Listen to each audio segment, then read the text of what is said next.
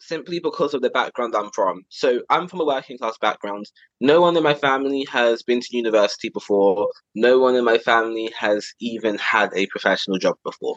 Yeah, So- um, this is something that I'm trying to speak to my mom about as much as possible, actually, because I think it's very important that I know. My mom came to the country in the 90s, I guess, relative to what I'm going through at the moment. And I'll be very honest, I don't think I'm doing like a super great job.